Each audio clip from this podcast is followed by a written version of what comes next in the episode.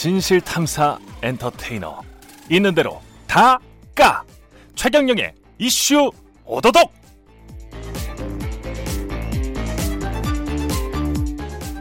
네 안녕하십니까. 진실 탐사 엔터테이너 최경영입니다. 최경영의 이슈 오도독 시작하겠습니다. 검찰 언론개혁 특화 방송으로 거듭나고 있는 최경영의 이슈 오도독입니다. 지난주에 언론개혁으로 먼저 포문을 열었는데 제가 말씀드렸죠. 끝까지 한다고 끝까지 합니다 언론개혁과 검찰개혁 그리고 앞으로 국회개혁까지 어떤 이슈를 가지고 중점적으로 그 아젠다만 이야기를 하겠습니다. 모든 사건의 시작과 끝을 한번 보겠습니다. 근데 저처럼 완벽하게 독점적으로 모든 사건의 시작과 끝을 보고 있는 그런 권력 집단이 있죠. 그게 제가 이렇게 표현해도 될지 모르겠습니다만은 수사 기소의 독점 재벌 그 독점권을 가지고 있는 재벌입니까? 재벌이죠, 뭐 그게 네. 검찰 검찰 조직에 대해서 오늘 좀 이야기를 나눠보도록 하겠습니다. 국회에서 전공이 검찰 개혁이신 분이 나오셨습니다. 박범계 국회의원님 나오셨습니다. 네, 반갑습니다. 안녕하세요. 당선 축하드립니다. 아유, 아유, 반갑습니다. 이번에 얼마나 큰 표로 이기셨나요? 충청도니까 제가 대전에서는 득표율이 제일 높았고 대전 7석 다 이겼으니까 어, 예, 나름 뭐 센세이션을 한 거고 얘기를 합디다. 어, 대전에 전체적으로 좀 그 지역 위원장 하고 계시지 않습니까? 대전 전체적으로 총괄하는 예, 뭐 시당 제가 예전에 그렇죠. 시당 위원장을 몇 번 했었죠. 그랬죠. 예, 예. 대전은 완전히 이제 박범계가 다 잡고 있다. 아, 민주당이죠. 아, 이게 과잉하시는구나. 이게 예. 보니까 원래 반반이나 이렇게 약간 띄워들려야 원래 원래 예. 예전에는 3, 예. 4, 3대 4. 예전에는 5대 1일 이, 때가 음. 있었고 예. 한석 음. 그러다가 이제 3대 4, 7대 3 그러다가 이번에 네. 7대 0. 7대 0. 예. 7대 0이면 참 대단합니다. 대전에서 대단합니다. 옛날에 대전이 그렇게 민주당이 우호적인 도시가 아니었던 것 같은데. 예. 원래 보수색도 있었고 그러니까요. 또 민심의 바로미터죠. 예. 대전 같으면. 예, 네. 그랬죠. 그리고 왔다 갔다 하는 분들이 굉장히 많은 지역이라고 제가 왔다 들었었는데. 갔다. 예. 제 의견이 아닙니다. 우리 대전 시민 여러분. 예. 박지훈이라는 이름은 굉장히 많은데 네. 예. 그 중에서 가장 유명한 아 그렇지는 않고 예. 그 연예인이 있습니다. 아 그렇군요. 내 마음속의 예. 저장이라는. 그럼 변호사 중에서 가장 변호사 한 10명 정도 되는데 예. 그 중에 뭐 유명하기보다는 예. 뭐한뭐 이름이 좀 흔한 이름이라서 예. 대한민국 한 10명 정도 변호사가 박지훈입니다. 네. 그 중에서 자 우리 한 유명한 변호사로 감사합니다. 제가 불러드리겠습니다. 네. 박지훈 변호사님 오셨고요. 네, 안녕하세요. 박지훈입니다. 예. 일단 박범계 의원님은 네. 법사위를 계속 하셨죠. 다들 그렇게 알고 계시는데요. 예. 법사위와 예전에 국정농단 특위 음. 또 사법개혁 특위 이렇게 에, 겸임을 하다 보니까 중간에 기재위도 갔다 오고 음. 지금은 사실은 산자위예요. 예. 근데 아무리 변신을 하려고 해도 제가 변신 못하는 부분이 당연히 법사위원인 것처럼 지금 최경영 기자님 말씀하시는 아니, 것처럼 판사 출신 아니세요? 그렇죠. 그, 그, 그쵸. 그 판적은 뭐 어떻게 뭐 버릴 수가 없겠죠. 이 판사 출신이기 때문에 그 다음에 굉장히 이제 합리적이고 논리적인 분으로 평판이 나 있어요, 사실은. 그리고 이제 그 법사위에서도 활동도 그래도 좀 대안을 제시하는 걸로 유명하시기 때문에 그런 대안을 좀 듣고 싶어서 오늘 네, 좋습니다. 예 초대했습니다. 그래서 제가 그런 많은- 기자님이 어떻게 진행하는지 잘 알매도 불구하고 예. 저 어떻게 진행하는데요? 뭔가 편견을 가지고 계시는 것 같은데 이슈를 대해서 이슈 오도독이 예. 제가 해석하기로는 이슈를 다 잡아먹는 아 예, 이슈를 그, 잡아먹는다. 예, 그런 느낌으로 예. 왔는데 그게, 그게 좋아요. 근데 제가 좀 약간은 예. 어, 지금 제대로 검찰 개혁이 이 방향이 예, 제도적인 측면에서 너무 현안 중심. 현안은 우리 박지원 변호사님이 네. 너무 잘 아실 테니까 하시고 예. 전체적인 어, A부터 뭐 열까지 예. 한번 제도 개혁이 제대로 흘러가고 있는가 점검을 좀 해볼까 싶습니다. 이번에도 그럼 법사위로 가시는 겁니까? 그게 지금 저를 아는 사람들의 최대의 관심사인데요. 예. 오늘 하는 거 보고 오늘 하는 거 보고 제가 중요한가요? 그러면 아니면 박진 변호사가 중요한가요? 근데 오늘 예. 이제 어차피 이게 뭐 불가능한 거니까 예. 사실 위원장을 이제 할 수도 있는 상황이잖아요. 그렇죠. 근데 이제 그렇죠. 원래는 이제 여당이 국회의장을 하면 야당이 법사위원장을 하는 그런 관행 때문에 아, 위원장 하시기는 좀 어려울 것 같아요. 이번에 바꿀 수 없나요, 원칙으로는 잡아놓지 않았는데 근데 이런 네. 얘기들이 있어요. 아, 어, 국회의장 말고 상임위원회 중에서 다 중요하지만 네. 어, 법사위 예결위 운영위는 우리가 180석을 얻었기 때문에 적어도 어, 집권당이 가져와야 된다 하는 얘기들이 꽤 있어요. 그렇게 한다면 음. 법사위원장직을 여당이 가지고 온다면 음, 법사위원장 영순입니다. 제가 봤을 때. 그렇죠. 예. 대체로 영수위는 안 되더라고. 그래서 영수위는 1순위입니다. 1순위. 1순위. 죄송합니다. 근데 역시 법사위 예결위 운영이 그게 제일 중요하긴 제일. 한데 제 예. 입장에서는 또 이제 언론 개혁 을 중요하게 생각하니까 과방위가 중요한데 과방위는 그러면은 내줄 가능성이 있겠습니다. 그러면 원래 가방이 아니 전제가 일단 그, 그 수- 충족이 안 되니까 예. 예, 넘어가시죠. 이제. 예. 일단 그 넘어가고요. 21대에서 그 검찰 개혁 지금 20대에서 못한 것들이 꽤 있으니까 네네네. 뭐뭐를 어떻게 해야 됩니까? 일단 일단 제가 오늘 대화를 나누고 싶은 것은 현재 벌어지고 있는 여러 현안들, 예. 뭐 채널 A와 뭐이 감찰 정경심 교수. 수사, 예. 아, 또 정경심 교수 재판이 아무 관심이 그렇죠. 많으신 것 같고 음. 그 말 또 울산 사건의 기소 또 뭐 또 엠번방 사건도 있고 또 뭐 김남국 어, 당선자에 대한 이런 얘기들도 있고 그러는데 예. 그거 전반을 박지훈 변호사님께서 한번 검토해 주시면서 그것이 에, 지난번 공수처 통과 검경 수사권 조정 통과 이후에 현재 추미애 법무부 장관이 지휘하는 현 또 윤석열 검찰총장이 계시는 어, 법, 법무부와 아, 검찰 간의 관계에서 이것이 지금 제대로 방향을 잡고 있느냐.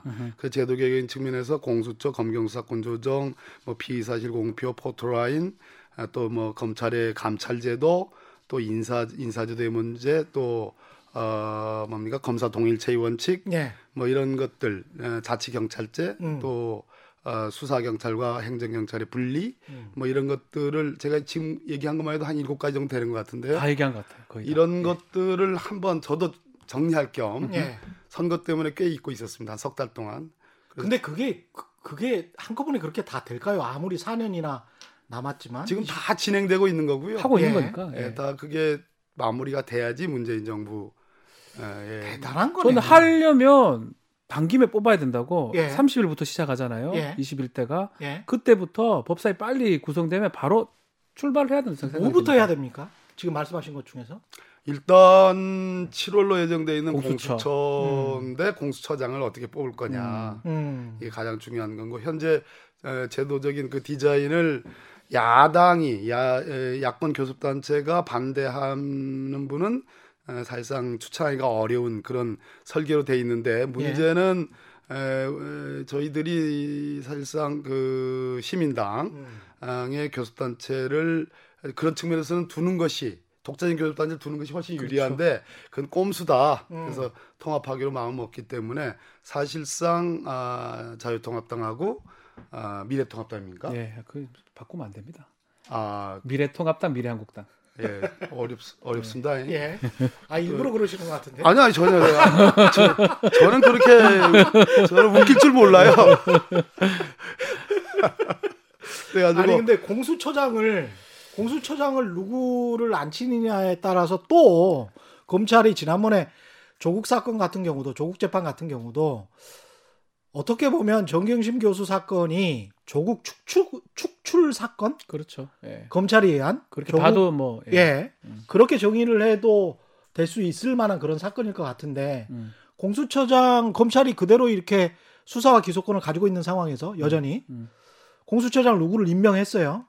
근데 지난번에 조국을 축출한 것처럼 야 축출할 뭔 거리가 있어. 음. 특히 이제 법조계에 계시는 분들이 다 그렇지는 않지만 변호사 일을 하거나 뭐 이런 던 분들이 들어오면 음흠. 굉장히 좀 저 지저분한 일에 연루됐을 가능성이 꽤 높거든요. 근본적인 얘기를 좀 해야 될 것 같아요. 예. 공수처장 임명해서 여섯 6인 여섯 분 찬성이니까 그런 부분은 좀 기술적인 얘기고 예.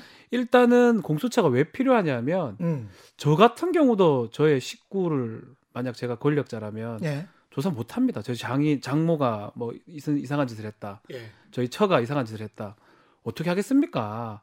근데 그거는 인간의 문제고 그렇기 때문에 제도가 그것을 만들어줘야 됩니다. 음. 다른 기관이 견제를 해주고 음. 또 다른 기관이 해주고 그런 어떤 기본적인 어떤 생각에서 공수처가 등장한 거거든요. 그렇죠. 그러니까 그리고 또 검경 수사권도 좀 조정이 됐어요. 예. 수사는 경찰이 하되 음. 경찰도 못 믿겠다. 음. 기소하는 과정에서 검찰이 그것을 다시 컨트롤한다. 음. 또이 지금은 수사나 기소를 다 검찰이 독점하고 있는데 음. 그러다 보니까 수사를 안 해버려요. 지금 보니까 음. 이번 검언 유착 사건도 그렇고 예. 장모 사건도 그렇고 안 하는 문제 생기는 거예요. 그러다 보니까 경찰한테 수사권을 주면서 혹시나 미비한 것들은 검찰이 기소를 하면 통제를 하는. 그러니까 사람을 믿지 않고 사람은 부패하기 마련이고 그렇습니다. 저는 저 장모가 그렇다면 못 조사 뭐 합니다. 저는 제 인간적으로 뭐합니다가 아니라 못합니다. 못합니다. 못하는데 내가 못하기 때문에 다른 기관이 나를 견제해주고 예. 수사한다면 어쩔 수 없는 거잖아요. 그것을 저는 기본적인 논리에서 나온 건데 이걸 왜 반대하는 저는 이해를 못 하겠습니다. 제도를 그래- 통한 견제. 예. 옛날로 다시 돌아가는데 네. 다시 이제 아 제가 이렇게 교통 정리를 좀 해야 해주시면 되겠어요. 돼요. 예. 그래야 돼요. 예. 다시 다시 돌아와서 공수처장을 어떤 분으로 뽑느냐가 굉장히 중요한 거다. 음. 거꾸로 공수처장을 대충 뽑아놓으면 음. 검찰도 공수처를 수사할 수 있어요. 네. 예. 공수처는 당연히 검찰을 수사하기 위해서 만든 제도죠. 검찰만은 아니지만 그렇죠. 그래서 상호 견제가 되는 건데 공수처장 뽑는 일이 중요하다. 거꾸로 지금 말씀하신 것처럼 음. 뽑아놨더니만 오히려 검찰의 수사 대상이 되는 참으로 기구한 운명이 되면 안 되겠죠. 예. 예. 그런 측면에서 좋은 공수처장을 음. 아, 정말 음, 사계에서 잘 아, 선택을 해가지고 음. 추천하는 일이 중요하다. 아니 근데 이번 사건처럼 조국 사건처럼 가령 뭐 사모펀드는 좀 정리가 돼야 될것 음. 같습니다만은 표창장 위조나 뭐 이런 것들은 있잖아요. 이게 저는 이런 생각을 했어요. 가령 에세이를 지금도 쓰고 있어요. 네. 대입을 한달지 아니면은 음.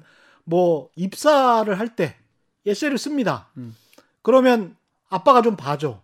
아빠가 서울대를 나왔어. 네. 그래서 아빠가 좀 봐주는 거야. 그러면 그게 입시 사정에 관한 업무 방해가 될 수도 있는 거잖아요. 지금, 검찰 논리에 따르면 네. 아니면 대치동 학원에서 한 달에 천만 원씩 하는 거 있어요. 그러면 그걸 보냈어. 음. 그래서 거의 대필 수준으로 했어요.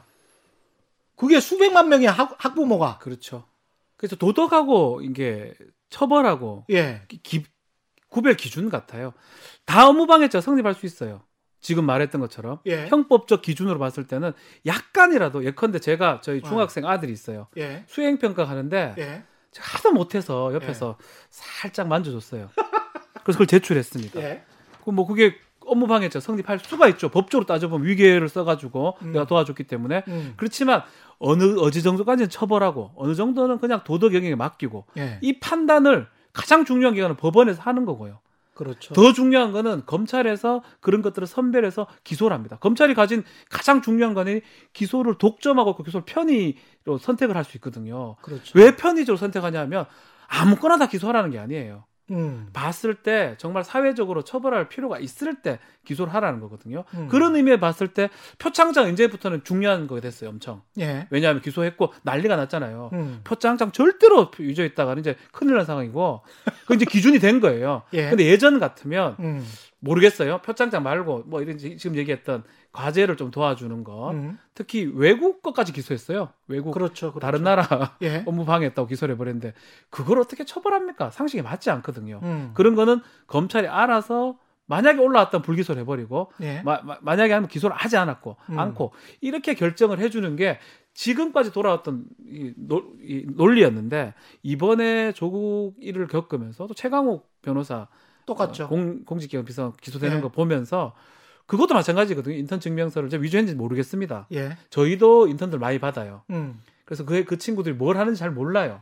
그렇지만 찍어달라면 찍어주고 우리 사회가 참 그렇게 알게 모르게 그냥 대충대충 하는 사회였잖아요. 잘못하면 입건될 수도 있어요. 예, 무서워요. 그래서 말 네. 조심해야 되는데 그거를 지금 자백 같은 거 하시면 안 자백이 돼요. 돼버렸네요. 그거를 처벌할 걸.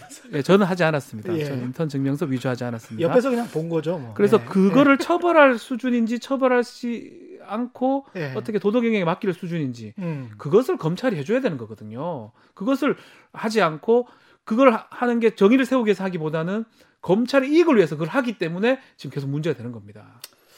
그럼 하면서 팩트가 틀린 것도 나올 수가 있고 그 중에서 한 열, 정경심 교수 같은 경우는 한 15가지 정도를 혐의를 가지고 기소를 했는데 시민을 기소를 하면서 그 중에서 뭐 두세 가지가 유죄가 나올 수 있다고 네. 하더라도 만약에 어떻게 보십니까? 판사 전직 판사님 입장에서 봤을 땐 예. 15가지를 기소를 했어요. 근데 그 중에서 두세 가지가 유죄가 나왔습니다. 예. 그리고 한 10가지 정도는 야, 무죄야. 이렇게 나왔다면 음. 이거는 이 사람은 그 비난받아 마땅한 유죄입니까? 아니면은 너무 과잉 15개 뭐 그렇게 과잉 기소했지만 비난을 받고 있는 겁니까? 이게 이거 큰 뭐- 틀에서는 한 세네 가지밖에 안 돼요. 표창장 한 무더기 입시 관련해서 예.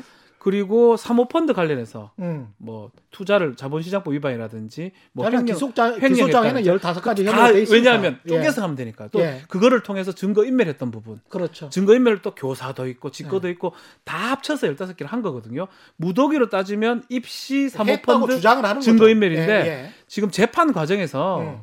계속 다른 얘기들이 나오고 있어요. 증언들이. 예. 음. 그래서 저는 사실은 크게 가장 중요한 거는 사실은 사모펀드 가 가장 중요하거든요. 시작점이 그렇죠. 사모펀드고 그렇죠. 사모펀드가 무너져 버린다. 이게, 음. 이게 범죄가 안 돼 버린다. 음. 그러면 사실상 증거인멸하고 이런 것들을 혹시나 뭔가 법적 잣대로 유죄가 된다 하더라도 저는 그 입시 부분하고 사모펀드하고 큰 축이 무너져 버리면 이건 사실상 무죄로 보는 게 맞다. 무리한 기소였다. 이래 보는 게 맞다 생각이 듭니다. 사모펀드에서 제일 지금 논점이 되고 있는 건 검찰은 같이 공범이다 이거죠. 그렇죠. 예. 그래서 횡령을 했다. 투자냐 이 부분이 거든요. 이것도 예. 지금 정영심 교수가 지금 결국은 어, 동, 동생 재판에 나갔어요. 투자냐 대여냐? 예. 대여냐 투자에 나갔는데 예.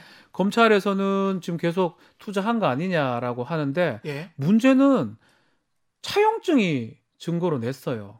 차용증이 있어요. 차용증 아. 이 있어요. 그, 음. 그 차용증 위조했으면 몰라도 음.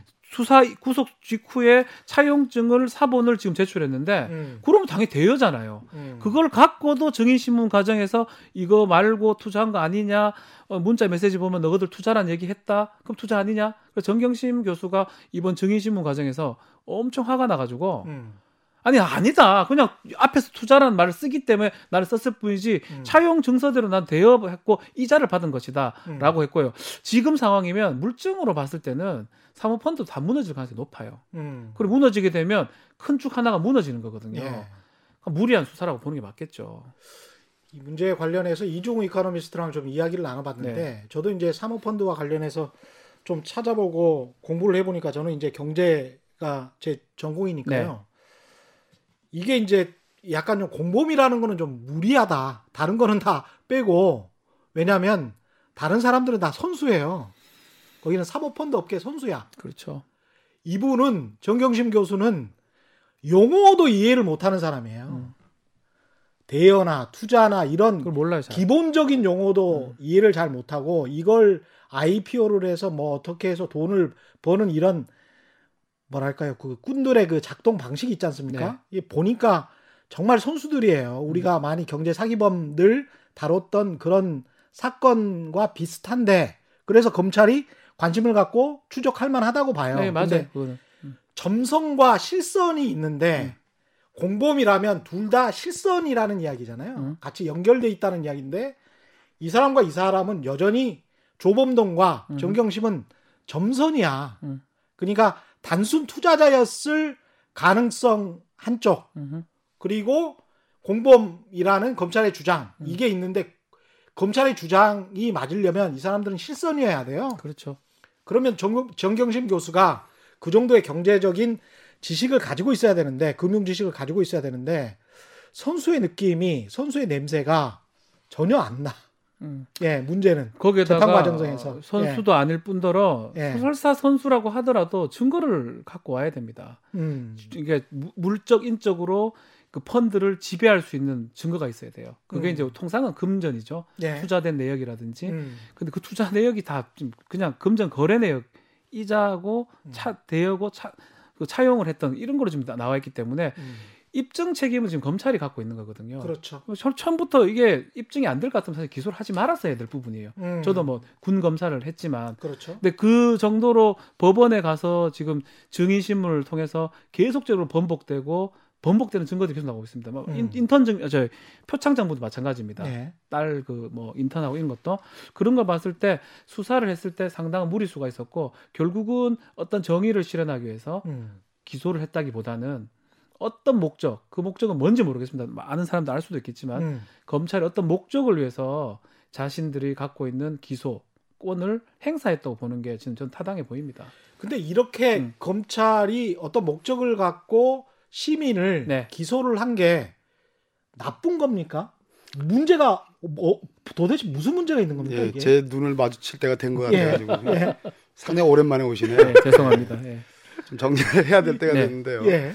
예. 아, 사실 정경심 교수의 재판은 제가 보기에는 인제 초동 재판에 해당합니다. 예. 초동 재판이라는 표현을 잘 안 쓰는데 이제 수사는 초동 수사 뭐 이렇게 쓰죠. 음.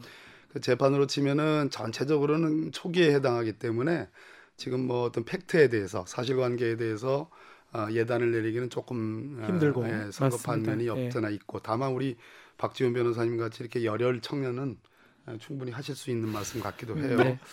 이 사건에 대해서 음, 제가 보는 관점은 절차적인 문제입니다. 음. 그러니까 에, 사실관계를 규정하고 어느 부분이 아까 우리 최경영 기자님이 열댓 개의 기소 내용 중에 두세 개만 유죄고 나머지 다 무죄로 된다. 그 희망 사항이시죠? 아, 희망 사항인지 아니 이왕- 제가 이렇게 쭉 보니까 이왕 희망하시려면 전부 무죄를 이렇게 말씀하시지 왜 또 두세 개는 또 남기십니까? 그래. 아니 검찰이 그 아무리 무자비하다고 하더라도 어느 정도 뭐가 이게 이- 자비의 이- 문제가 아니고 예.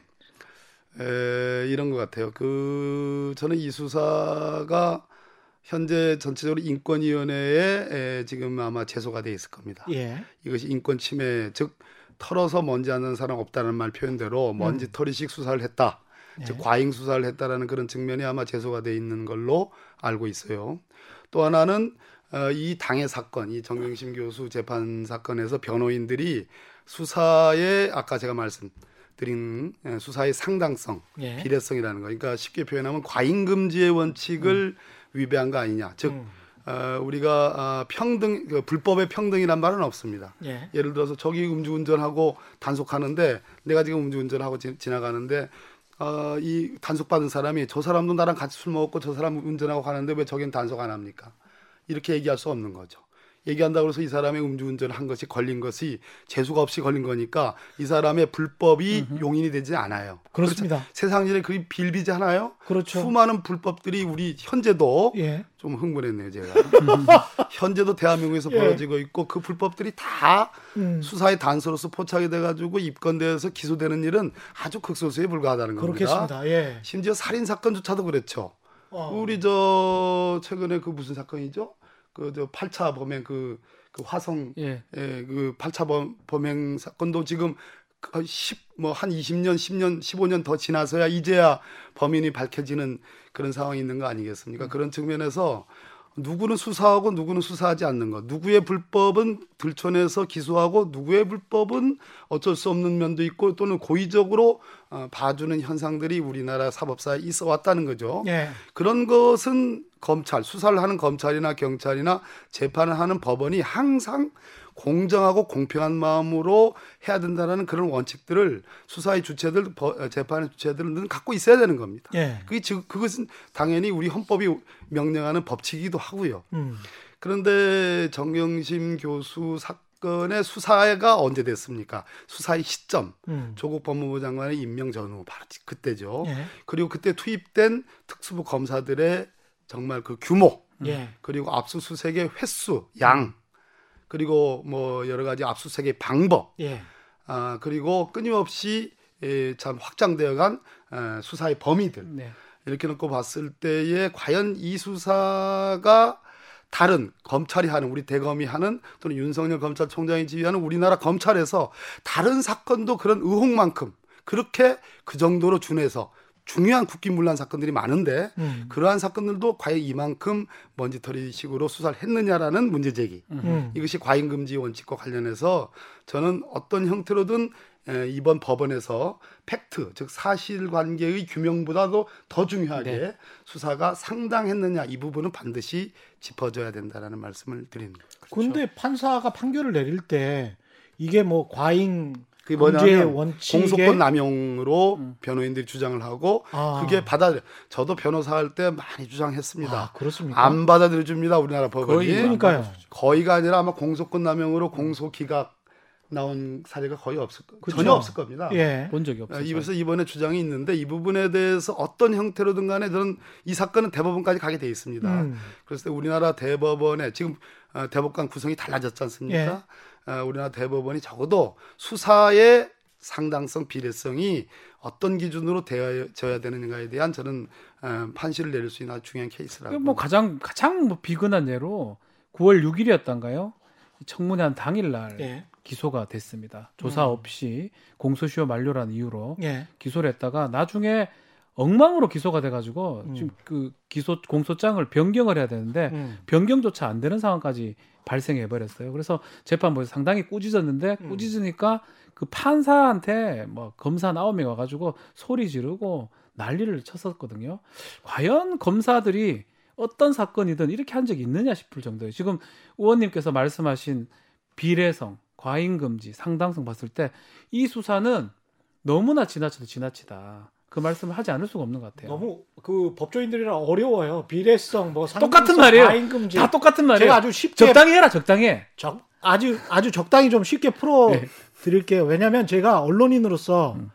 편집권을 멋대로 행사를 했어요. 네. 그래서 한 15개를 어 제가 공공 최경령 일보에 쫙 보도를 합니다. 아니면 최경령 뉴스에 15꼭지를 보도를 했어요. 이게 다 팩트야. 너희들은 나쁜 놈이야. 그러면서 했습니다. 그 중에서 근데 두세 개만 맞았어. 음. 그리고 13개가 틀린 거야. 13개가 틀린 거예요. 근데 저는 제가 취재를 열심히 했어. 최대한 해가지고 나의 편집권과 나의 양심의 자유에 따라서 딱 올린 거예요. 지면에 배치를 하고 시간적 배치를 방송사에서 했습니다. 그 기자 가만 놔두겠습니까? 안 되죠. 그 편집국장 가만 놔두겠어요? 안 되죠. 말이 됩니까 이게 아니 제 제가 그렇게 비유를 드린 거는 두세 개 하면 괜찮고 뭐 열다 열다섯 개 이게 아니고 하나라도 만약에 오보가 나갔으면 음. 열다섯 개를 기소라는 거는 검 검사는 기소장으로 말하고 공소장으로 말하고 기자는 리포트로 말하는 거잖아요. 네. 그러면 리포트를 했는데 데스킹까지 다 보고 리포트를 해서 보도국장까지 다 사인을 내서 보도를 했어요. 15개를. 근데 그 중에서 13개가 야, 그거 아니야. 라고 판결이 나와버리면 그거는 검사가 옷을 벗든지 책임을 져야 되는데 제 상식으로는 그렇습니다. 우리는 그런 제도는 없죠. 기자가 기자가 옷을 벗나요? 그럼 그런 경우? 아니 외국 같은 경우는 그렇습니다. 아, 예. 그러니까 이렇게 얘기할 수 있을 것 같아요. 예. 더 어, 언론 개혁도 지금 우리 최기현 기자께서 예. 관심이 높으니까 예.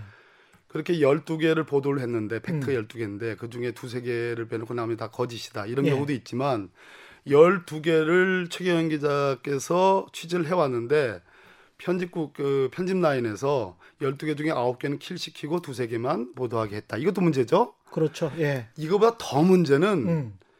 팩트는 딱 하나. 어, 너 뭔데? 라는 그 외마디 한마디 뿐인데 그 팩트 하나, 팩트라고도 볼 수 없는 그거 예. 하나 가지고 두 장짜리 A4 용지 두 장짜리 기사를 만들어낸다. 예. 그랬다더라 저랬다더라 그럴 거 아닌가 예. 보도에 따르 뭐에 따르면 뭐 측근에 따르면 뭐에 들리는 바에 의하면 전문에 따르면 뭐에 의하면 의하면 의하면 예. 그런 식의 기사도 문제죠 과잉 그럼요. 큰, 큰 문제죠 그럼요. 예, 가짜 뉴스의 대표적인 예.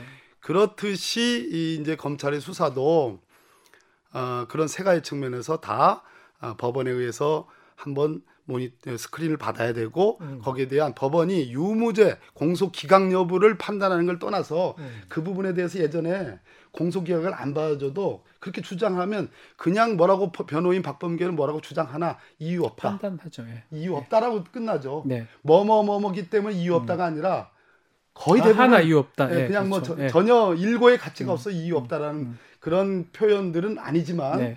그래서 이번에는 정말로 그 왜 그 시점, 그 수단, 그 방법, 그 범위 뭐 이런 등등 규모 음. 이런 등등이 상당했느냐에 대한 판단은 한번 좀 나왔습니다. 자연스럽게 예. 오늘 어제 있었던 예. 채널의 압수수색까지 얘기를 좀 해야 될 것 같아요. 예.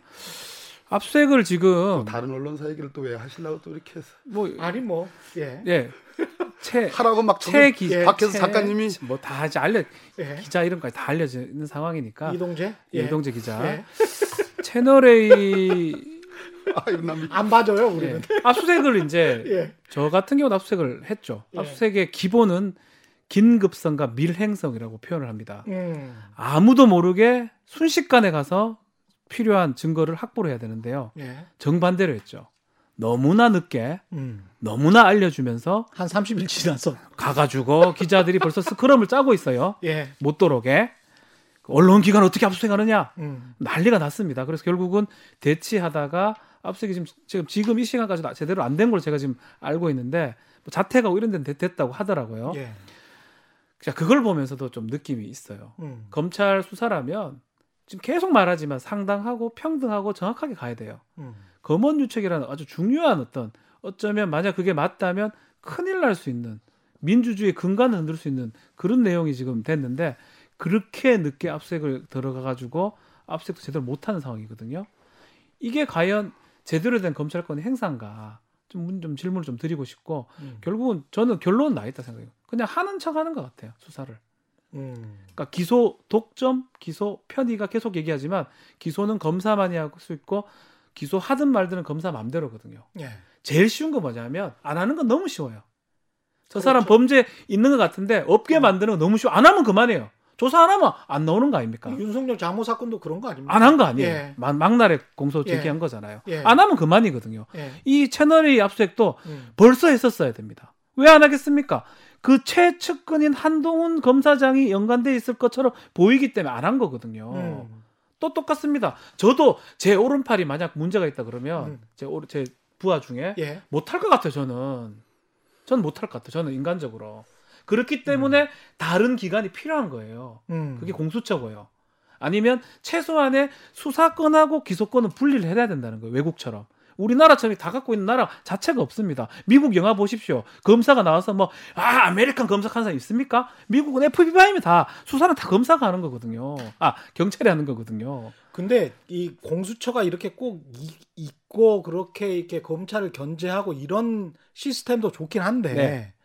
아니 뭐 그 기소를 잘못했으면 그냥 바로 해고를 시킨달지 미국처럼 이런 뉴스가 한 1, 2년 전에 나왔었는데요. 검사 해고 말이죠. 예, 검사이고.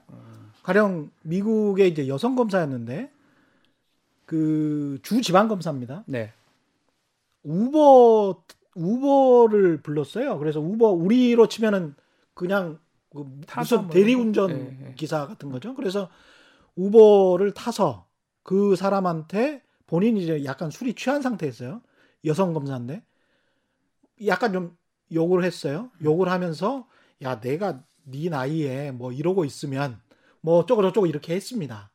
근데 그거를 이 여성 검사가 술에 취해 있는 상황이니까 음, 우버 기사가 찍었어. 음. 찍고 유튜브에 올렸어요. 아니 내가 아무리 우버 기사지만 사람을 이렇게 모욕을 주면 되냐? 그렇죠. 아, 본 것 같아요. 예. 네. 그래서 부- 우리나라 같으면 그게 검사에게 감히 음. 일반 시민이 그걸 유튜브에 올릴 생각도 못하지만 다음 날에 잘렸습니다. 다음 날에.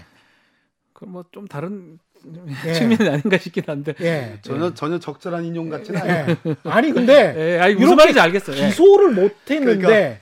일을 잘못했는데 이렇게 잘리는 경우는 그러니까 많거든. 예. 예. 예, 다시 돌아와서요. 예. 예. 예, 아주 좋은 그러니까 그만큼 대한민국 검사들이 세다 이런 말씀 하시려고 그러는 거죠. 아니 좀 자를 사람은 좀 자르자. 근데 그 그래 되면 뭘좀 어떻게 좀 왜 이렇게 쉽게 못 자르냐? 지금은 아마 촛불혁명을 거치고 나서 우리나라 국민들도 뭐 예. 검사니 판사니 예전에 떵떵거리는 경우가 있었죠. 예. 있었는데 지금 그렇게 했다가는 다 찍어가지고 다 올리고 바로 다음날 잘리고 그럴 거예요 아마. 그래서 아니 이번 같은 경우에 만약에 그, 그 인용은 맞지 않는 것 같고 아 그러면 다르게 다르게 제가 좀 정리를. 예 예. 하십시오. 우리가 무한정 시간이 있는 게 하십시오. 예 하십시오. 아니 뭐 예. 근데 너무 편하게 진행을 하셔서 제가 참 예 편하시죠? 정말 좋습니다. 예. 그 아까 감찰 지금 저 채널 A 건이 네. 나왔어요. 검언 유착. 우리 이, 이제 박지훈 변호사님이 잘 말씀을 해주셨는데 어, 아까 이제 공수처장 얘기를 했죠. 지금 네. 그러면서 제가 제도적인 걸 하나 짚어 나가는 거죠. 감찰 제도를 좀 짚어 나가면 이 사건이야말로 저는 윤석열 검찰총장께서 제 동기입니다. 아시죠? 관계. 네. 잘합니다. 에, 근데 윤석열 검찰총장께서 이 사건이야말로 바로 대검 감찰본부장에게 보고도 받기 전에 먼저 감찰하라 했어야 될 사건이었어요. 음.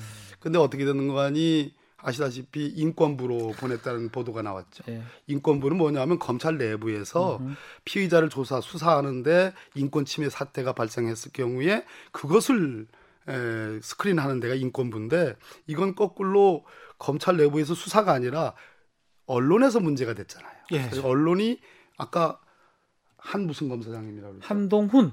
그분이 그분입니까? 네, 그 사람이 그 사람입니다. 자신 있습니까?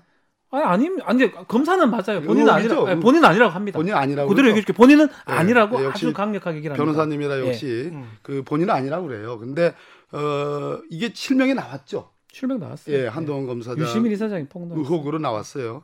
근데 대검에 이름이 비슷한 분이 감찰본부장이에요. 판사 출신. 아. 한동수 감찰본부장이에요. 예. 판사 출신이거든요. 예. 그분은 이제 외, 법- 외부 인사. 예. 법무부장이 그렇게 임명을 했어요. 음. 그럼 한마디로 뭐냐면 윤석열 검찰총장 바로 직할 밑에서 턱 밑에서 총장을 포함해서 잘하는지 못하는지 전국에 2천 한뭐 800명 검사 됩니까? 네.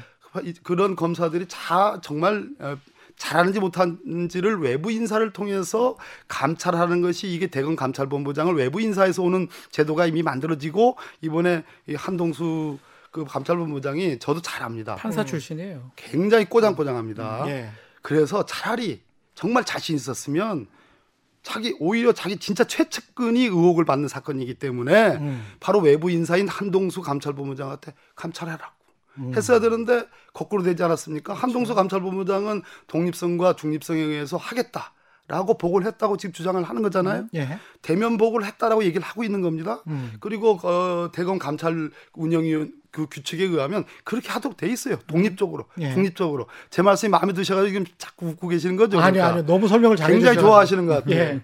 오랜만에 제가 많이 다, 다 여기 예. 다 이제 말씀 다 드리는 건데 예. 그런데 이게 인권 분야 감찰 분야 다 피해가다 결국은 피해갈 수 없다는 생각이 들, 들었는지 갑자기 수사를 한 거예요. 서울중앙지검이 수사를 하라고. 근데 문제가 있습니다. 그것도 저 네. 조금만 첨언하면. 그러세요. 첨언하세요. 예. 그 문, 왜 수사를 형사 일부에 배당을 했습니다. 예. 중요 사건은 사실은 검언 유착 협박 부분이죠. 음. 그 부분인데 그때 뭐가 있었냐면 최강욱 당선자가 페이스북 SNS에 글을 썼던 거가 명예훼손이라고 지금 또 고발이 들어와 있고요. 예. 또 당시 최경환 예. 당시 부총리죠. 음. 전 부총리가 그 녹취 내용에 최경환도 뭐 돈을 먹었다 이런 내용이 나옵니다. 음. 내가 최경환 내가 지금 명예훼손 당했다라고 다시 고발했습니다. 예. 이 사건에 본류가 아닌 지류가 두 개가 붙었어요. 음. 세 가지가 딱 되니까 이거를 이제 수사로 형사 일부에 배당을 시켰습니다.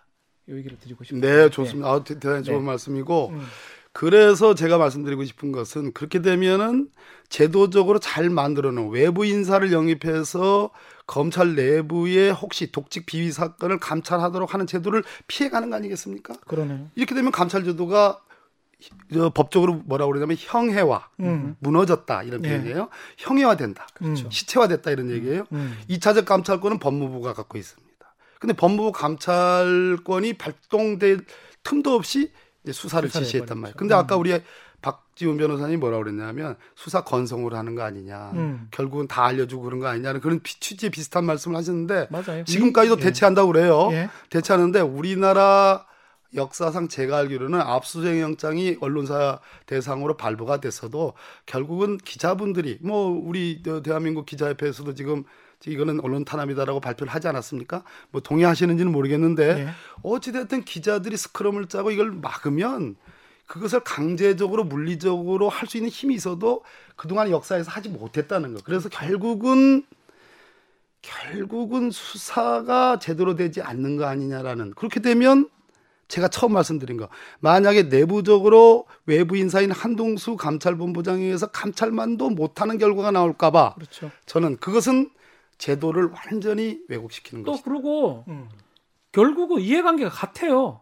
검찰하고 채널A가 이해관계가 다르면 뭔가 할 수가 있는데 결국은 검찰도 그렇고 채널A 같은 경우는 그 이동재 기자의 개인적 일탈 행위다라고 판단하고 있고 그러니까 검찰이 수- 압수수색을 해가지고 혹시나 증거를 반대적 증거를 얻게 되면 검찰도 곤란해지고요. 음. 채널에도 곤란해진 상황입니다. 근데 지금 또 오늘 보도된 거 보면 MBC를 압수수색하려고 영장을 청구를 했다 기각이 됐다고 지금 보도가 됐거든요. 그래서 그 보도가 되자마자 아, 영장 기각되니까 윤석열 총장이 너무나 황당해했다라고 하는데 제가 아까 왜 두 가지 사건 세 가지를 했다 그거를 말씀드렸냐면 본류를 하지 않고 지류를 하려고 지금 검찰 수사를 배당했다 저는 생각이 들어요. 음. 특히 최강욱이나 최경환 얘기를 해서 MBC 보도가 지금 잘못됐다고 해서 그것을 치려고 하는 그래서 검찰 수사라는 게 자의적으로 선택하는 상황이 되는 것 같아요. MBC는 지금 검찰을 좀 공격하는 양상이고 이게 지금 저는 그 얘기를 좀 드리고 싶은 거예요. 언론 한국 기자협회에서 저도 한, 한국 기자협회 이달. 기자상을 여섯 번을 아, 탔습니다. 아, 많이 받았죠. 예. 최다 수상이죠. 아, 최다 수상은 아니고요. 하여간 많이 받은 축에 네, 속하는데 방송 기자 측으로 많이 받죠. 왜냐하면 방송 기자 연합회가 또 있으니까. 근데 그 한국 기자협회에서 나온 그 성명서를 제가 보고 제 페북에도 썼습니다마는 이건 좀 언론의 자유에 관해서 좀 개념이 잘못돼 있어요. 음. 유시민 이사장의 이 사건은 아마 묻힐 것이다. 진실이 밝혀지지 않을 것이다. 것이다. 저도 똑같이 동의하는데 이동재 기자가 핸드폰을 바꿨을 가능성이 굉장히 높고 100번 바꿔. 예, 컴퓨터. 바꿨을 가능성이 높고 예. 아니 뭐 어디에 잃어버렸다고 하면 되지 않습니까? 그뭐 증거가 없는데 네. 이게 찾을 수가 없을 가능성이 높고요. 근데 언론 자유나 표현의 자유와 관련해서는 물론 그박 의원님 말씀하시는 게 맞아요. 그 현실적 한계가 분명히 있는데 음.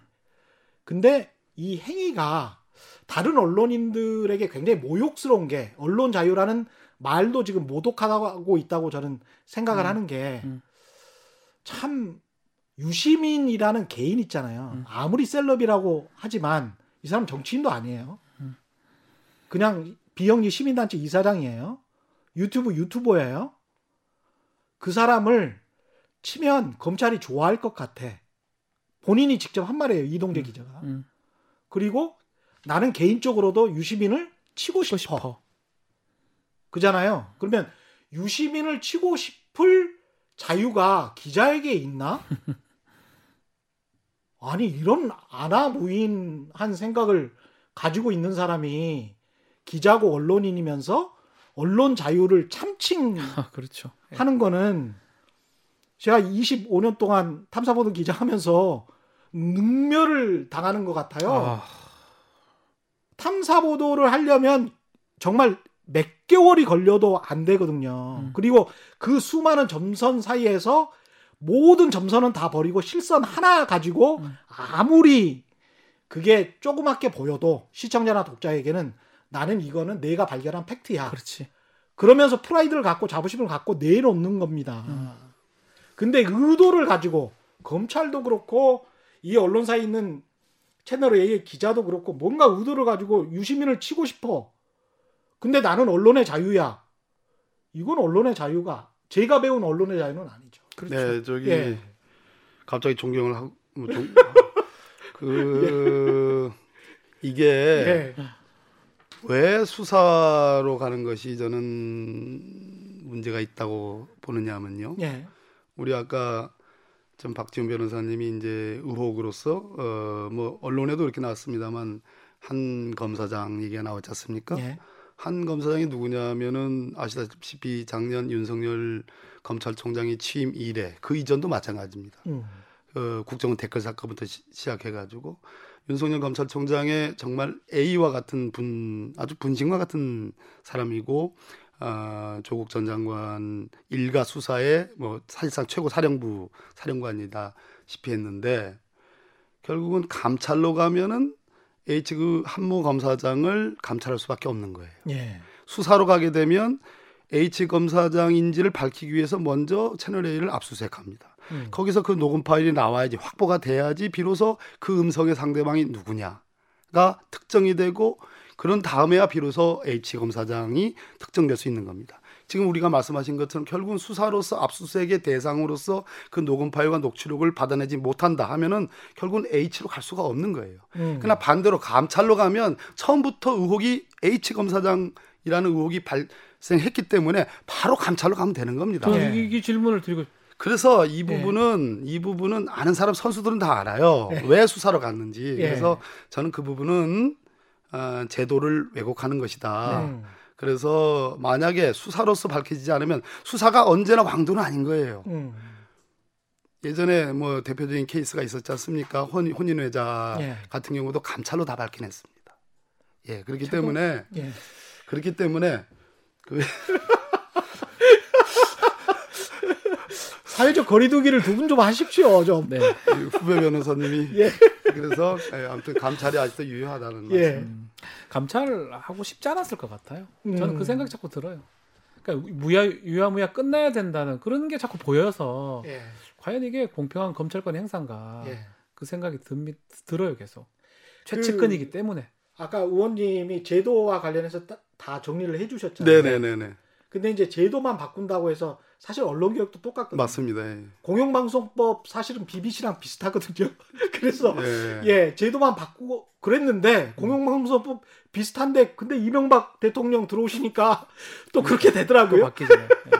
예. 예 최시중 방통위원장 되시니까 또 그렇게 되더라고요. 그러니까 이게 제도가 아니고 문화나 사람일 수도 있는 거 그렇습니다. 아닙니까? 저- 좋습니다. 이제 자- 다시 또 들어오고 있네요. 예. 제대로 문화와 사람. 예, 좋습니다. 그거 어떻게 생각하십니까? 문화, 문화- 사, 람을 어떻게 바꿔야 됩니까? 지금 오늘 주제가 검찰 예. 개혁이잖아요. 그래 문화를 따진다면은 역시 검찰의 조직 문화. 지금 예. 이제 우리 공수처 만들어냈어요. 음. 공수처장 잘 추천해서 어, 털리지 않을 사람으로 네. 잘했으면 좋겠다라고 오늘 얘기를 했어요. 공수처장까지 예. 틀리면 안 돼요. 그리고 감찰제도 예. 감찰제도 문제를 오늘 아마 언론에서 이걸 짚은 사람은 아마 아니 짚은 경우는 처음일 처음이에요 겁니다. 예. 그래서 감찰제도가 다시 환기가 될 겁니다. 음. 그다음 이제 이제 조직 문화인데요. 예. 우리 검찰을 두고 이제 여러 뭐 잘한 것도 많습니다. 아, 또 우리 역사에 기여한 것도 많아요. 그걸 뭐 폄하할 생각은 전혀 없는데 예. 뭐가 문제느냐? 결국은 권력과 유착해가지고 과거 육법당으로 표현되는 그렇죠. 예, 육사 출신과 서울법대 그 관료는 서울법대 출신의 음. 예, 사람들 또 정권은 육사, 육사 이제. 군 군발이라 하면 안 되는 거죠 여기서 군인들. 예, 예. 군인들 예, 예. 그런 분들이 이제 나라를 절단낸 데, 때가 있지 않습니까? 음. 그 대표적인 분이 아직도 지금 법정에 가서 어, 잘못을 인정하지 않고 엉뚱한 있는 거 얘기예요. 예. 아니겠어요? 그런데 그 뒤에 육법당을 대체하는 것이 결국은 검사들과 권력이었단 말이에요. 네. 그죠? 검사를 가져다 쓰는 게 참 편해요. 제일. 유능하고 예. 예, 사실 유능한 건 사실입니다. 그런데 그러다 보니까 이 배우지 않아야 될 군사 문화 같은 것을 우리 검사들 검찰 조직 내에서 팽배했습니다. 그것이 한때는 법원에까지 영향을 미쳐가지고 저도 그 그것이 꽤 좋은 건 줄 알고 우리도 회식하면 그 조직 문화 있어요 폭탄 좀 하고 예, 예, 예. 저는 판사님들은 저는- 잘안 저는. 그것까지 안 했어요. 이 예. 머리로 박아가지고 떨어뜨리는 거 있잖아요. 어, 예. 그것까지는 안 했는데 그거 하시는 분들 좀 많이 봤습니다. 그런데 이 판사님도 하셨죠. 요새는 안 하지만. 예. 옛날에 했던 분도 있는데 저는 안 했다 이 말이에요. 네.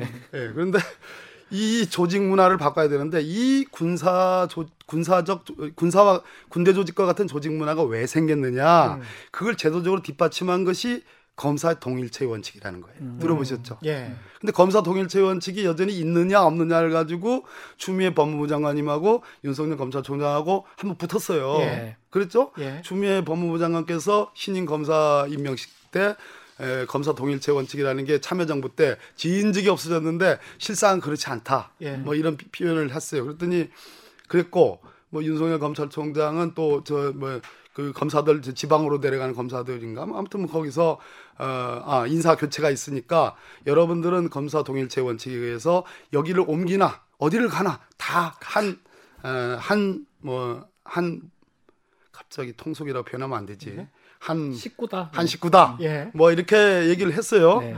그러면 검사 동일체의 원칙이라는 검찰청법상의 그 표제는 없어졌어요. 음. 없어지고 검사 동일체 원칙의 예전에 규정했던 핵심이 상명하복, 그렇죠. 명령하면 복종하는 그것이 명문으로 돼 있었어요. 네. 명령에 복종한다. 검찰청법에 그대로 돼 있어요. 명령에 복종한다. 네.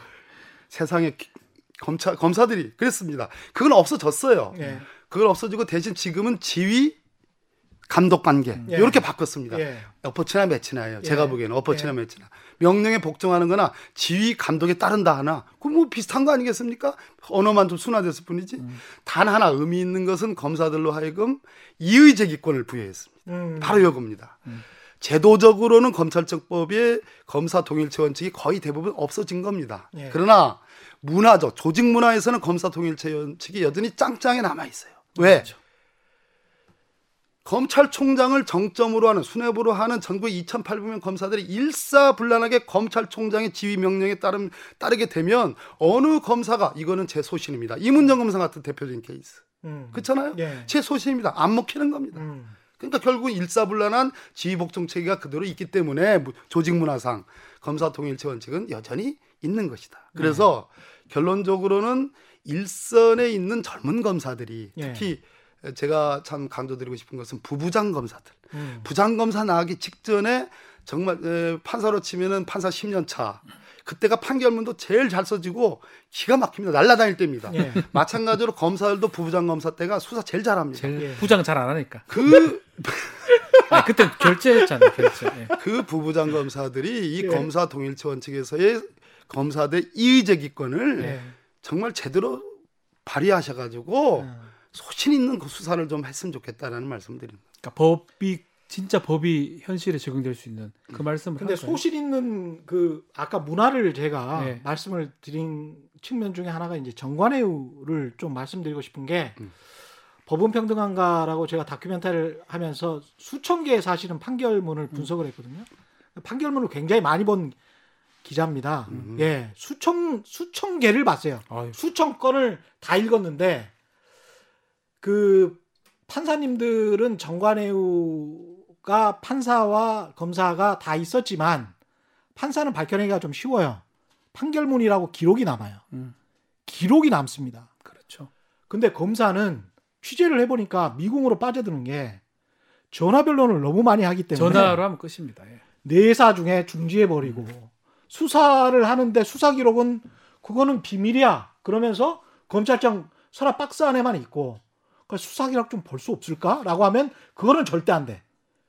그러니까 나오는 게 아무것도 없어요. 검사 쪽에서는. 그렇죠. 그러면 저 사람이 저 사람 때문에 분명히 됐다라고 이야기는 하는데 피해자들이 저 사람 때문에 정관 애우가 돼서 이렇게 저쪽에 유리하게 됐다라고 고발하는 사람들이 많습니다 언론사에 증명해낼 수 있는 방법이 없어요. 절대 증명 못하죠. 전화 변론한 거는 근데 뭐- 그게 전화 변론이 한 통화에 5천만 원알 이러게. 수가 없어요. 알 수가 없고 예. 왜 증명을 못해요?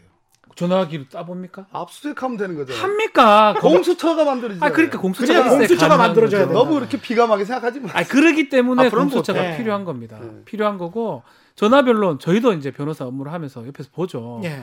어떻게 저게 저렇게 끝날까? 근데 뭐 어떻게 입증할 방법이 없어요. 예. 그게 제가 뭐 수사해 달라고 할 수도 없는 거고. 예. 사실은 좀 죄송한 얘기지만 이렇게 검찰이 자신들의 수사권을 계속 가지려는 건 저는 이 정관여고랑 이 정관여고랑 표현하고 싶지는 않습니다. 예.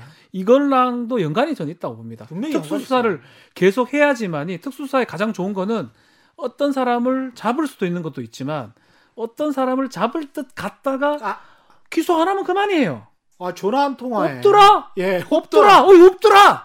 없더라 하기 전에 누가 전화를 해요. 예. 내다 형 형이다. 형이다. 형 형인데 골프를 하나 치자. 야야야 야야야 그 김 사건 그 김 사장 사건 그거 네가 맡았대 형이다 끊어보면 그만이에요. 아 그렇잖아요. 지금 제가 웃, 웃으면서 하지만 그렇기 때문에 검사들은 특수사를 놓고 싶지 않은 거예요. 아니 저는 똑같은 인터뷰를 차장검사 출신의 변호사분들한테 제가 직접 받았어요. 그래서 다큐멘터리 한 적이 있어요. 근데 그 인터뷰 받기도 너무 힘들었어. 그렇죠. 예. 본인들끼리는 그게 본인들끼리는 그래서 그때 단가를 알았어요. 한 뭐죠 그 돈 많이 버신 분이 그 한맘 아니 한 번 전화해 주는데 5천만 원이라니까요. 더 그러니까 될 수도 1년에 50억씩 버는 거예요. 그거는 세 발의 피해예요. 예. 더될 수도 있죠. 세 발의 피죠.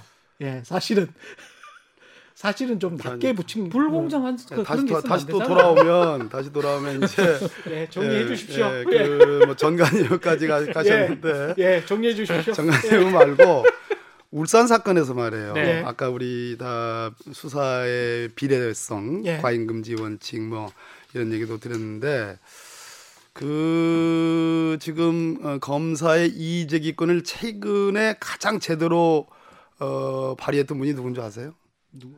우리 서울중앙지검장이 아니었나요? 맞죠. 아, 대검 이제 얘기했죠. 예, 동기분이잖아요. 예. 우리 다 동기입니다. 우리 예. 셋이, 셋이가. 근데 이제 서울중앙지검장이 지금 울산 사건 다 기소를 할 때, 뭐 음. 황운하 청장이라든지 또뭐 우리 저 뭐 한병도 당선자나 뭐 이런 분들 음. 다 기소하지 않았습니까? 네. 어, 그것에 대해서 어, 이제 대검 어, 검찰총장께서 그러면 전부 다 의견을 한번 좀 취합을 해보자 했을 때에 에, 서울중앙지검장은 아, 나는 이의가 있다, 문제가 있다라고 이제 이의 제기를 했는데 그러니까 딱 차장 전결로 해서 기소를 네. 했어요. 예. 차장 전결이라는 말 아시죠? 예. 왜 팀장이시잖아요. 뭐 예를 예. 들어서 옛날 차- 예. 탐사팀 하는데 팀장 그렇죠. 제끼고 예. 팀장이 좀 마음에 안 들어 그래서 예. 차- 팀장 제끼고 이제 차- 그 차장이. 차장한테 예. 하는 거니까 에, 그렇듯이 제도라는 것이 이제 그런 거란 말이에요. 음. 그러면 중앙지검장의 이의제기권이 오르냐? 음. 아, 그또 이의제기를 했는데 그것이 받아들이지 않고 차장 전결로 해서 기소하는 게 오르냐? 그건 차치하고 음. 그 사건의 원형으로 돌아가 보면 이런 것이 있습니다. 자, 순서대로 이렇게 따져요. 울산지검에서 어, 그 문제의 그 건설업자와 아, 지금 그분도 이제 당선자가 됐네요. 됐네요. 전 울산시장 예. 김모 어, 당선자 간의 유착 관계에 대한 수사가 시작됐습니다. 그 민원이 제기됐어요. 수사가 시작됐는데 수사가 지지부진해. 그 황운하 경찰청장이 울산 어, 경찰청에 임미- 부임을 해가지고 수사팀을 다 바꿨어요. 예. 그것이 직권남용의 가장 본질이라는 겁니다. 이번 기소된 예. 바꾸고 나서 수사를 열심히 했어요. 음. 그래, 압수수색도 하고 또 뭐 검찰에 의해서 영장도 기각이 되고 뭐 우여곡절 겪다가 마지막에 최종적인 수사권과 기소권을 갖고 있는 울산지검이 그거는 유착 관계가 없다라고 어. 결론을 냈어요. 예. 무혐의를 냈어요. 예. 그걸 전제로 해서 무혐의를 냈으니까 법원의 무죄 판단도 아닙니다. 확정 판결도 아니죠. 검찰에. 그냥 무혐의일 예. 뿐이죠. 그죠? 아시죠? 우리 박 변호사님. 네. 무혐의는 그냥 무혐의일 뿐이에요. 음. 종국 처분이라는 게 아닙니다. 그게. 근데 무혐의를 냈는데 그걸 전제로 해서 그러면 죄가 없는 그 김모 당선자 김전 음. 김전 시장의 그 유착 관계를 그렇게 팠으니까 이거는 정권이 새로운 시장을 당선시키기 위해서 정권이 개입했다라고 주장하는 거예요. 예. 그래가지고 어마어마하게 수사를 했습니다. 제가 보기에는 조국 전 법무부 장관 일가 수사만큼 했죠. 음, 아직도 안 끝났습니다. 앞- 아직도 3개월 더 한다는 겁니다. 예. 그래서 전 비서실장도 소환하고 또 우리 뭐 저기 민정비서관도 소환하고 그렇죠. 뭐 그런다는 예, 거다 아니겠습니까? 왔다 갔다 했습니다. 그러니까 그것까지 치면 제가 보기에는 윤석열 검찰총장 부임 이래로 수사는 딱 두 가지 한 거예요. 하나는 조국, 하나는 울산. 예 제가 얘기 안 해도 이렇게 착착 나와요. 어, 자 라이브다 라이브. 그러면 그러면 그 전제되는 거. 예. 그 전제되는 거. 울산 지검에서 그 유착 관계에 대한 최종적인 무혐의 판단이 과연 옳으냐? 음. 그 부분에 대해서는 한 번도 수사했느냐? 음. 안 했지 않습니까? 그렇죠. 그렇죠. 그래서 제가 그랬습니다. 이거는 기소된 뒤에 제가 방송에 나가서 음. 필연적으로 이 재판은 3년 간다. 어. 적어도 3년 간다. 예. 왜? 처음부터 과연 그 무혐의 판단한 것이 옳은가부터 아마 따지고 들어가야 될 거다. 예. 그래서 그 무혐의가 옳은데 죄 없는 사람을 올가매려고 무슨 정권이 동원됐고 했다는 것이 지금 기소 내용이니까 그렇죠. 그건 2차예요, 2차. 그래서 어, 제가 보기에 수사의 상당성, 비과잉 금지의 원칙도 여기에 적용될 사안이다 이런 얘기입니다. 맞습니다. 어, 현할 얘기 안 하기로 했는데 아니 근데 울산 얘기는 해야죠. 그래서 해 주셔서 고맙습니다. 그, 예. 그 자체가 음. 사실은 저는 사실은 전, 전 개인적으로는 울산 지검에서 내린 그 자체가 좀 잘못됐을 가능성이 아주 높아 보이거든요. 예. 전제가 잘못된 수사였기 때문에 뭐 법무부 장관이라든지 서울중앙지검장이라든지 반대를 했던 부분이고 음. 또 공소장 공개 같은 것도 이제 그, 그때 이제 문제가 됐던 부분이기도 합니다. 예. 그래서 검찰권이 잘못 이렇게 행사가 된다면 또 어떤 의, 의도가 있다면 음. 심각 사회적으로 심각할 수 있다라는 음. 걸 보여주는 단적인 예였다. 그래서 그걸 견제하려면 유일한 수단은 다른 기관이 있을 수밖에 없어요. 이 대통령도 못 공수처. 검찰총장은 서열이 61입니다. 음. 아마 뭐 국가 서열. 아, 예. 61이에요. 그걸 세- 외청장인데. 그걸 세봤어요 다? 예, 너무 낮아요. 61인데 왜 그걸 세고 있어요? 우리? 하도 너무 막 경로했다는 게 신문에 자꾸 나고 예. 대통령 경로도 안 하시는데 예. 경찰 검찰총장이 매번 경로해가지고 온데 신문에 경로했다는 기사가 자꾸 나는데 우리가 왜 외청장 경로까지 다 알아야 됩니까? 음. 병무청장 경로했다 우리가 뭐뭐 뭐 해야 됩니까? 관세청장 뭐, 뭐 해양 항만청장 이런 사람들 경로했다 우리가 뭐 알아야 됩니까? 쫄아야죠. 아 그래 그거 자체가 왜 그렇게 권력을 갖고 있으니까 그만큼 올라가는 거고 음. 또그 권력이 남용된다면 큰일 나기 때문에 그래서 또또 우리 의원님한테 제가 부탁드리고 싶은 얘기도 하고 음. 21대 국회의 최 최우선 과제가 음. 그 공수처 잘 꾸리고 예. 검찰 개혁을 완성하는 게 아닌가. 마지막으로 유튜브 댓글이나 뭐 SNS에 좀 과격한 주장들이 올라옵니다. 제도, 문화, 사람 이야기를 할 때 윤 총장 개인에 관해서 아, 국회 정치적인데 잘라야 되는 거 아니냐 임명권자가 그런 주장이 올라오는데 검찰 개혁 같은 경우에 정말 페어플레이로 하지 않으면 전 국민적 동의를 받기가 어려울 것 같고 언론 개혁도 다 마찬가지일 것 같고 어떻게 생각하시는지 좀 마무리. 되나? 이거 예, 자르면 안 되잖아요. 뭐 그런 질문을 저한테 하고 패스했어요. 예, 그 하나 저 예를 들어서 이제 김남국 당선자 예. 같은 경우에 그 무슨 어디에 그 나갔잖아요.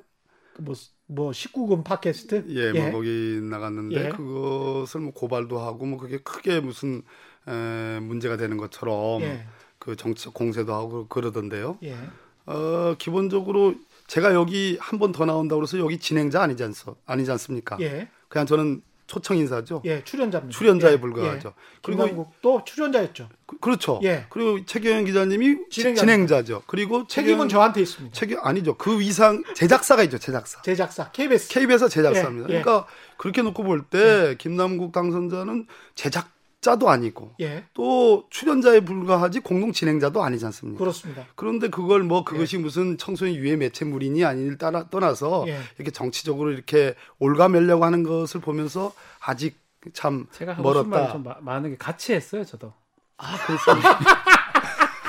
저는 뭐 출연자이긴 한데 말 너무 많은데 예, 본인 문제니까. 예, 예, 예. 너무 많은데 예, 참 답답합니다. 어떤 기회가 된다면 좀 예. 말을 하고 싶은데 이제 좀 말을 하면 예. 또 이게 보도가 되고 해서 김남국 당선자한테 또, 또 피해가 갈 것 같아서 제가 말을 많이 아끼고 있는데 예. 상당히 억울한 측면이 있습니다. 맞습니다. 네. 더 그랬고요. 근데 그것이 최종적으로 선거 마지막 그, 그 거의 막- 그렇죠. 막바지 마지막에 그랬죠. 막바지에 그게 문제되게 되고 크게 보도가 되면서 음. 본인 상처를 많이 받았는데 다행스럽게 뭐 당선이 됐습니다. 네. 네, 그런 거고요. 지금 질문하신 거는 아직은 제가 뭐라고 의견을 발표하기는 아. 좀 너무 예. 예민하고 난감 뭐 문제이기도 하고 예. 저는 어, 아 또 있습니다. 어, 윤석열 검찰총장께서 취임하셔가지고 하나 둘 세 번째 요. 세 번째 거는 별로 수사 품안 들이고 그냥 대충 다 기소하고 했는데 저도 기소했어요. 패스트트랙 관련돼서 아, 자유한국당 아니 아니 기소 당하셨죠 지금. 예, 통합당 의원님들 국회법 위반으로 이렇게 하고 그것만 하면 조금 저거한가 싶어가지고 저를 포함해서 제가 주범인 것처럼 그런 박- 것도 이- 박주민 양- 양쪽 의원도- 균형을 예. 굉장히 잘 맞춰요. 예. 공동 폭행으로 저하고 뭐 또 저기 박주민 이저또 이종걸 이종걸 의원님하고 박주민 의원님하고 네. 네. 의원님하고 박 저 저 최 저저 뭐냐 최재성 저기 저 뭐냐 표창원 의원님하고 아, 이렇게 표창원. 했는데 판사님도 이 공 폭행 이런 걸로 좀 예, 재판 받아야 됩니다. 아유. 재판 받아야 되는데 뭐 너무 예. 걱정하지는 마시라. 근데 제가 잘 대응을 하겠다는 말씀드리고 마지막으로 예. 우리 이제 오늘 참 좋은 제가 아주 뭐 가감 없이 다 말씀드렸는데 조금 음. 균형을 잡기 위해서 예. 검경 수사권 조정이 굉장히 중요합니다. 그래서 경찰. 예, 경찰. 그런데 검찰도 이번에 이제 법무부와 함께 13개 직접 수사 부서를 대폭 축소를 했어요. 그래서 아. 서울중앙지검의 특수부 지금 이제 공 어, 반부패 수사부로 바뀌었는데 예. 네개 부가 두 개로 줄어졌습니다. 음. 아, 아또뭐공그 과거에 공안부 예. 공공형사부라 하는데 그게 세 개가 두 개로 줄어졌어요. 예. 전국적으로 13개 직접 수사 부서가 없어졌으니까 음. 어, 상당히 의지를 보이는 겁니다. 예. 추미애 법무부 장관 또 어, 검찰도 마찬가지고 예. 협조를 해주셨으니까 그런데 이 국면에 중요한 것이 저는 검경 수사권 조정인데 사람들은 또 이렇게 생각합니다. 경찰이 공영 경찰이 되는 거 아니냐라는 우려가 있습니다. 그렇죠. 그렇지 않습니까? 예. 우리가 예. 일제 순사 시대 순사 시대가 있었지 않습니까? 네. 경찰도 믿기 예. 힘들어요.